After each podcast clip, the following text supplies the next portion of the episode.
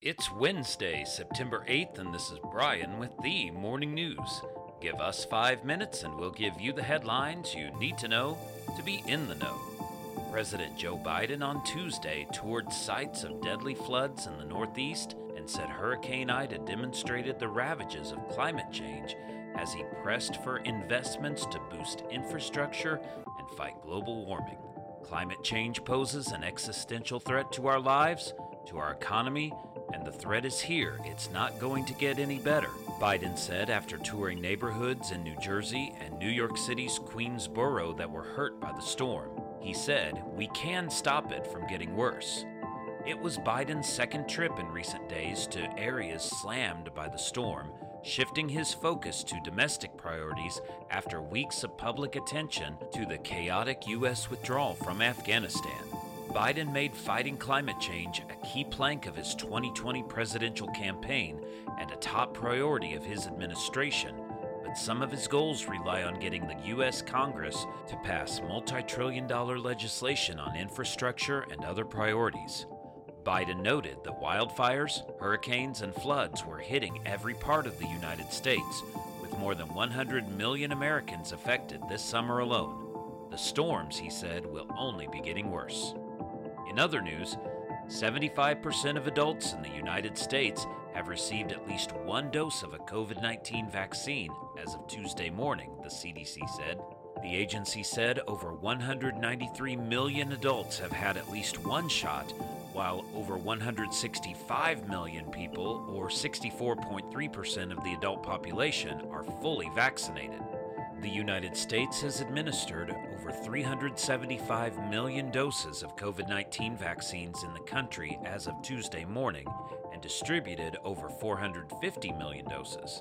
The CDC tally includes two dose vaccines from Moderna and Pfizer BioNTech, as well as Johnson & Johnson's one-shot vaccine. More than 1.4 million people received an additional dose of either Pfizer or Moderna's vaccine since August 13th, when the U.S. authorized a third dose of the vaccines for people with compromised immune systems who are likely to have weaker protection from the two dose regimens. Around the world, the Taliban drew from its inner high echelons to fill top posts in Afghanistan's new government on Tuesday, including an associate of the Islamist militant group's founder as premier and a wanted man on a U.S. terrorism list as interior minister. World powers have told the Taliban the key to peace and development is an inclusive government that would back up its pledges of a more conciliatory approach upholding human rights after a previous 1996 to 2001 period in power marked by bloody vendettas and oppression of women.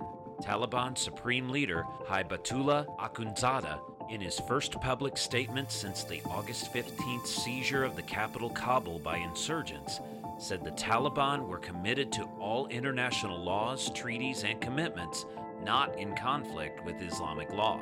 The names announced for the new government gave no sign of an olive branch to its opponents. The United States said it was concerned by the track records of some of the cabinet members and noted that no women had been included.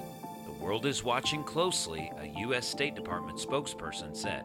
Afghans who enjoyed major progress in education and civil liberties over the 20 years of U.S. backed government remain fearful of Taliban intentions, and daily protests have continued since the Taliban takeover, challenging the new rulers.